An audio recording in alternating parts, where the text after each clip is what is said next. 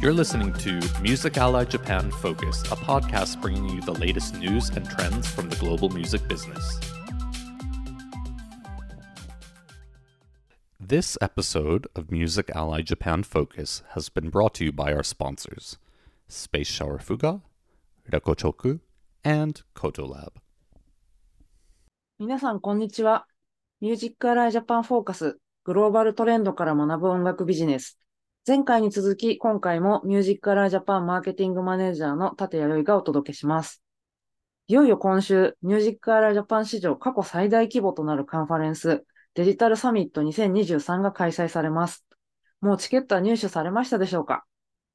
日本国内だけでなく、海外からも豪華なゲストが来日するチャンスはなかなかないと思いますので、ぜひ会場にお越しいただき、様々な方とご交流していただければと思います。4月13日木曜日、11時から18時まで、場所はビーツ渋谷です。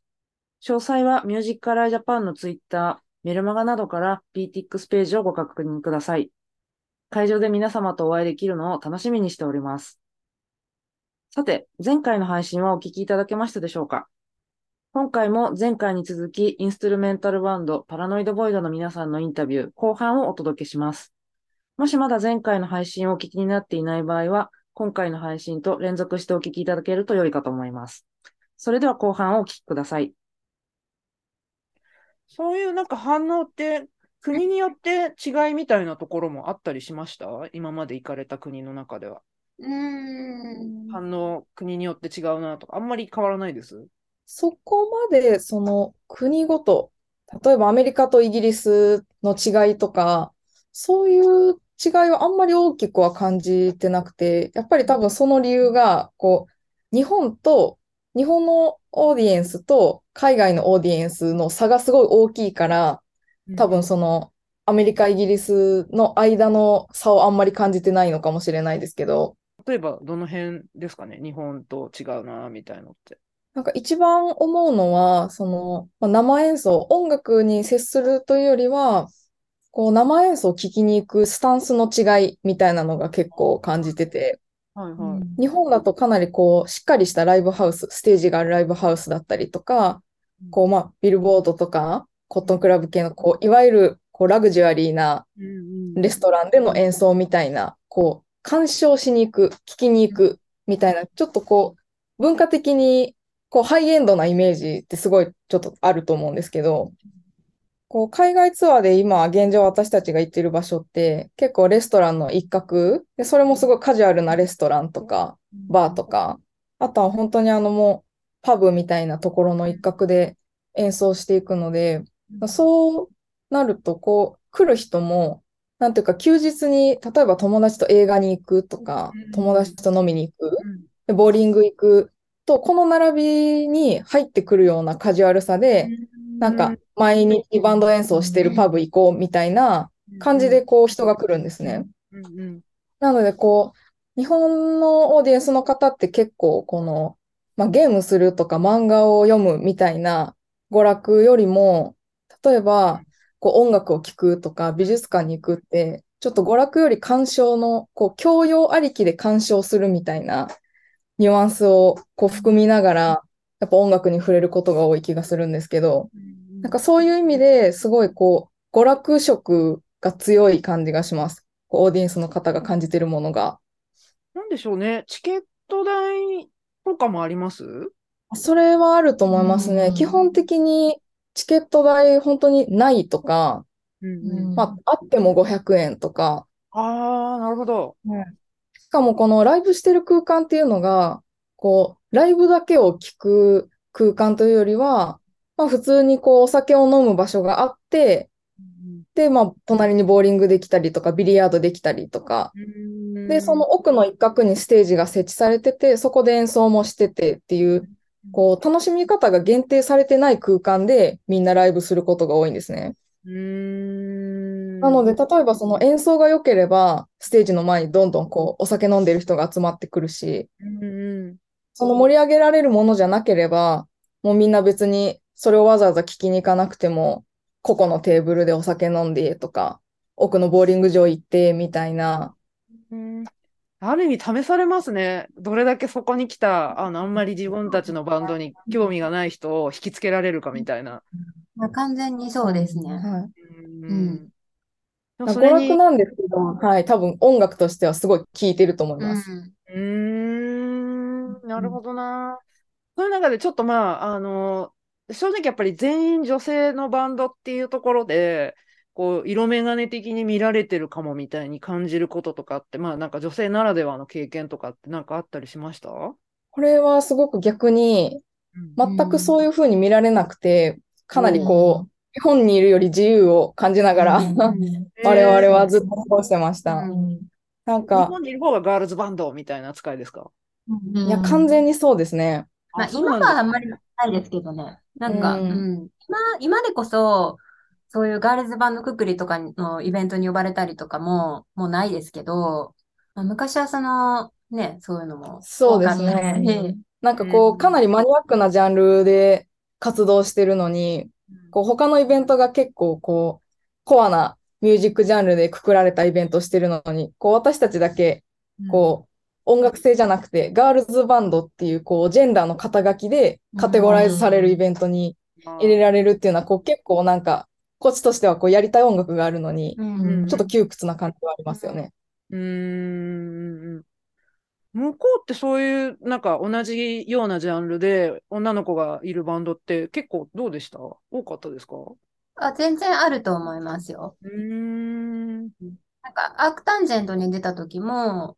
その女性の出演者っていうのはすごくたくさんいましたし、うんまあでも、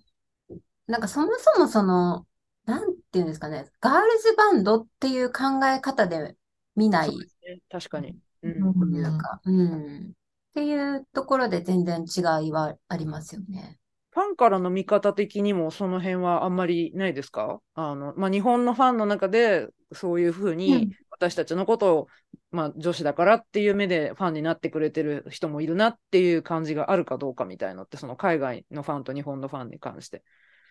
えっと、まあ正直昔は、うんきっとガールズバンドだからうちらを好きなんでしょっていう人いましたけど、もうそういう人はもう今いないと思います。今来てくれてるお客さんとか、私たちを好きって言ってくれてる人に関しては、まあ実際聞いたわけじゃないですけど、本人に。でも、そうですね、今ついてきてくれる人に関しては、そこじゃない音楽的なところだとか、まあその表現だとか、そういうところで好きでいてくれるんだろうなっていうのはなんとなく伝わってきてます。うんそれなんかファン層というか、あの、どういう人が好きになってくれやすいな、みたいなのって、こう、日本と海外とで違うとか、あったりします？年齢層とか性別とか、まあ、まあ、なんでもいいんですけど、タイプみたいな。これは、このイベントに来てくれる人のうんうん。層が違うからかもしれないんですけど、まあ、結構日本で今私たちが出てるようなライブハウスだと本当にこうライブめちゃくちゃ好きな人とか、うんうんうんやっぱこう昔から例えばまあプログレとかかなりヘビーなロックが流行った年代をライブハウスで過ごした人とか、はいはい。まあ、そういったこう、こう年齢層の人とか、こう性別とかがまあ結構多いかなっていう印象はありますけど、まあ、実際その、もしかしたら全然それ以外の層の人も、ストリーミングとか YouTube とか、そういうこう、私たちが見えないところで聞いてくれてるかもしれないんですけど、まあ、顔を合わせる人っていう意味でう。んうん海外とかだとさっき説明したみたいに本当にこう遊びに来てる人が多い分、同年代のこうファンになってくれる人はすごい多いし、うんあと本当に女の人ですごいいいって言ってくれる人はすごい多いですね。海外とかだと。まあ、出会ってる割合の話だとは思うんですけど、その場で。まあ、割とそうですね、日本だとインストとかポストロック、マスト、マスロックみたいな時点で、ちょっとやっぱりこうかなりコアな人たちなイメージが持たれがちですもんね、ファンに対してもね。そうですね。うんだから海外の人は、まあそのうちらが演奏してるところ、場所柄っていうのもあるかもしれないですけど、マスロックだからとか、ポストロックだから、こういう音楽だから聴こうっていう、まずそのハードルなく接してくれてるから、だからこういろんな人がいるんだとは思いますね。うーんなるほどな。まあ、実際にそういう経験をして、まあ、一番最近出たアルバムは、あの、例えば、アルバムのタイトル見てても、日本語のタイトルがちょっと減って、あの、なんだろう、アルファベットのタイトルの曲が増えてるなとかっていう感じが私は見てしたんですけど、やっぱりそのアルバム作っていく中でも、そういう経験が実際にこう生きていってるみたいなところはあったりしますか？うん。楽曲を作るときに海外を意識するみたいな。うん、楽曲を作る時点で、こう、どの、誰が聴くかみたいなところを考えることは基本的にないですね。その、まあ、作るときには、こう、やりたいことがどんだけこう、楽曲として再現できてるかみたいな、こう、楽曲と私たちの関係性でしかあんまりこう、制作を考えてないんですけど、まあ、完成して、で、それを持って、例えばいろんな国に行ったりとか、まあ、国内国外問わず、こう、いろんなイベントに出ていくときに、まあ、そのイベントに合わせたりとか、その、行く国に合わせたり、そういったときにライブアレンジを考えるんですね。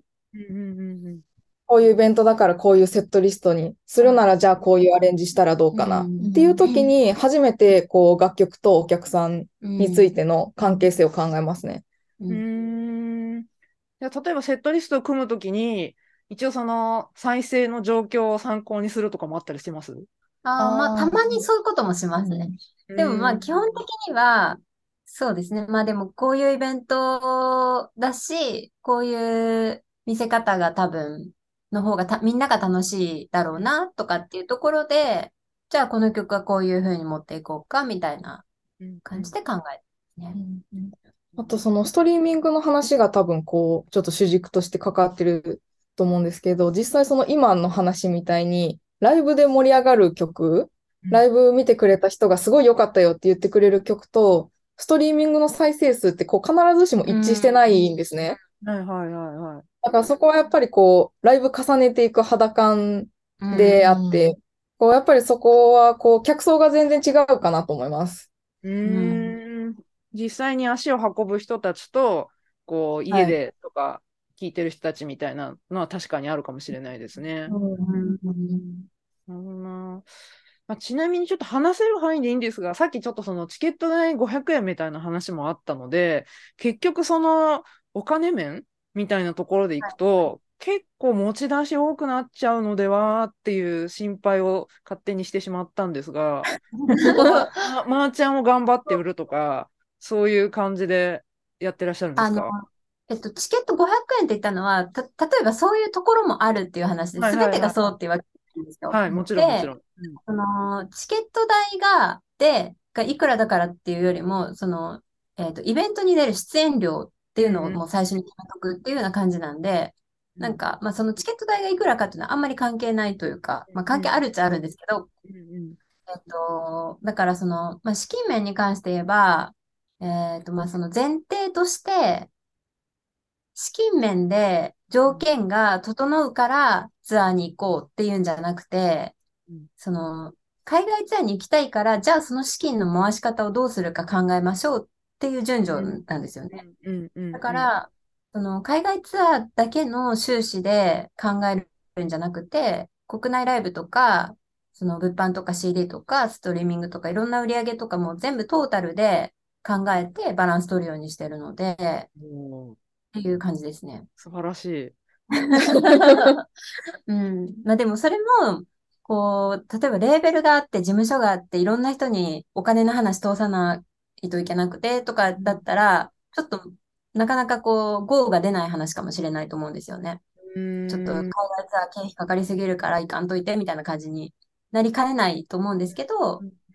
まあ、そういうところで、その自分たちでやってるからこそ、そういう柔軟なことができるというか、っていうのはすごい感じてますね。ちなみに、まー、ちゃんとかは向こうにも結構持ってって売れたりしてます、はい、売れます。手 持ちで、手持ちで持っていける範囲自分たちで持っていくみたいな感じですか？えっと、えっとね、アメリカツアーの時は最初持ってったんですけど、もう本当にすぐ売れちゃったんですよ。だから向こうで現地で作ったりとか、追加で作って、とかで、で、でも、イギリスツアーはそんなに期間が1週間ぐらい、2週間ぐらいかだったので、まあ、持っていきました。とか、ん。その時に合わせますね。うんなんかツアーの期間と大体このくらい売れるだろうっていう目安で持っていけるか、もう向こうで作るかみたいなところですね。あの、まーちゃんの売れ具合も、やっぱ日本と海外でなんか反応違うなとかあったりしました？ありますね。こういうあの売れないみたいな。なんかこれは、その日本からわざわざここにま、なんか自分の街に来てくれてありがとうっていう意味の購入してくれるっていうのも多分あるんですよね。うんっていうのもあるし、そもそも、こう、なんか、頑張ってる人に応援しようっていう優しい気持ちが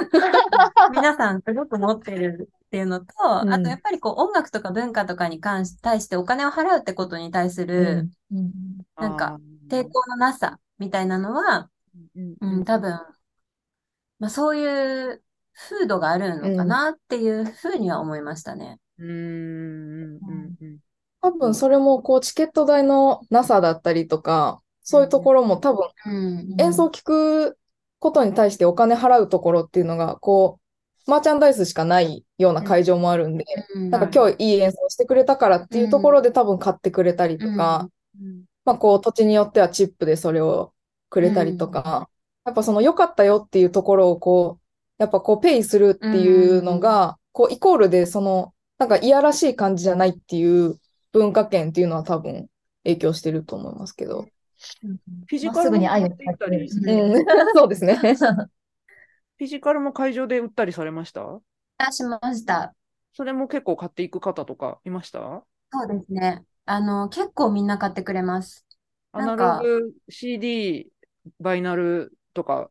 いいですね。バイナルは持っていたことないんですけど、うん CD は結構みんな買ってくれますね。うん。うん。多分、家にプレイヤーない人とか多いと思うんですよね、今の時代。でも、それでも買ってくれたりしますね。なんか、だから飾るのか、どうなのかわからないです けど。うん。なるほどな。いや、まあ、やっぱり、それはもう現地に行かないとわからないことのお話が、今日はたくさん聞けて、すごい私、興味深いお話ばっかりで、あの、話は尽きないんですが、ちょっとそろそろ締めの方向に向かっていきたいなと思うんですが、まあ、今後、はいまた、あれですよね、春に向かって、えっと、ヨーロッパツアーっていう形ですよね。そうですね今度。は行かれる国の予定としては、イギリス以外、あとフランスとどこでしたっけ？えっと、一応今まだ、今発表している段階ではフランスですね。うん。イギリス、フランスっていう感じで。あとまたフェスもね、ポータルズっていうものとかが一緒に出るフェスなんですあ、ね。そうです、そうです。はい。結構あの辺のジャンルはやっぱり日本結構あれ強いですよね。なん、なんでなんですかね。やっぱり。うんまあでもやっぱり物は、こう、ちょっと別格というか、うん向こうでの扱いにしても、評価のされ方も、やっぱりトップだなっていう感じはありますね。やっぱりなんかそのインストっぽい方が逆に日本のバンドを受けやすいのか、どうなんでしょうね。歌詞があってもなくてもあんまり関係ないのか、その辺ってなんか感じることあります？えー、どうなんでしょう。でもそれこそイベントによっても、ね、全然違うと思うから、うんそこが、うん、どうなんでしょうね。うん。まあなんか最近はね、発信も、あの、ソーシャルで英語のツイートとかも増えてこられたと思うんですけど、やっぱり意識して海外に向けてこう発信していこうみたいのも前よりはやっぱり増えたっていうところはありますか？うん。あ、そうですね。うんうんうん。内容とか、まあその、情報発信する時間帯とか、うんそういうのを含めても、その海外の人に対してお知らせしたいところは、海外の人が読みやすいようにっていうふうにはしてます。なるほど。まあちょっと今後その今までの活動とかもろもろ経験を踏まえて、その次のヨーロッパツアーはなんかこんな風にやっていきたいとか、まあ期待とか目標とかなんか今後に向けてなんかあります？えっと、えっとですね、その期待とか目標みたいなところで言うと、えっと、その何か具体的な期待や目的を持っていくわけではないんですね。うんうんうん。だからつまりその行かないと本当にわからないし、ん行かないと何も始まらないので、その現時点で思ってることがあるとすれば、まあそのまあ、とにかく楽しい経験がしたいっていうところがすごくあって、こう、この数年間でコロナ禍とか戦争によって、自分の意思とは関係なく、外的な要因で自分のやりたいことがやれないっていう状況が本当に起こるっていうことを、もう私たちは知ってるじゃないですか。だから、やっぱりやれるときにやりたいことをしようっていう気持ちで、だからやりますっていう心持ちですね。うん。逆に言うと、事前にこうしてやろうみたいな思ってても、その通りに行くとは限らないっていうこともあるんでしょうね。そうですね。うん。絶対ならないですね。うん。予想外ばっかりですし。ほんまに 良くも悪くも。うん、じ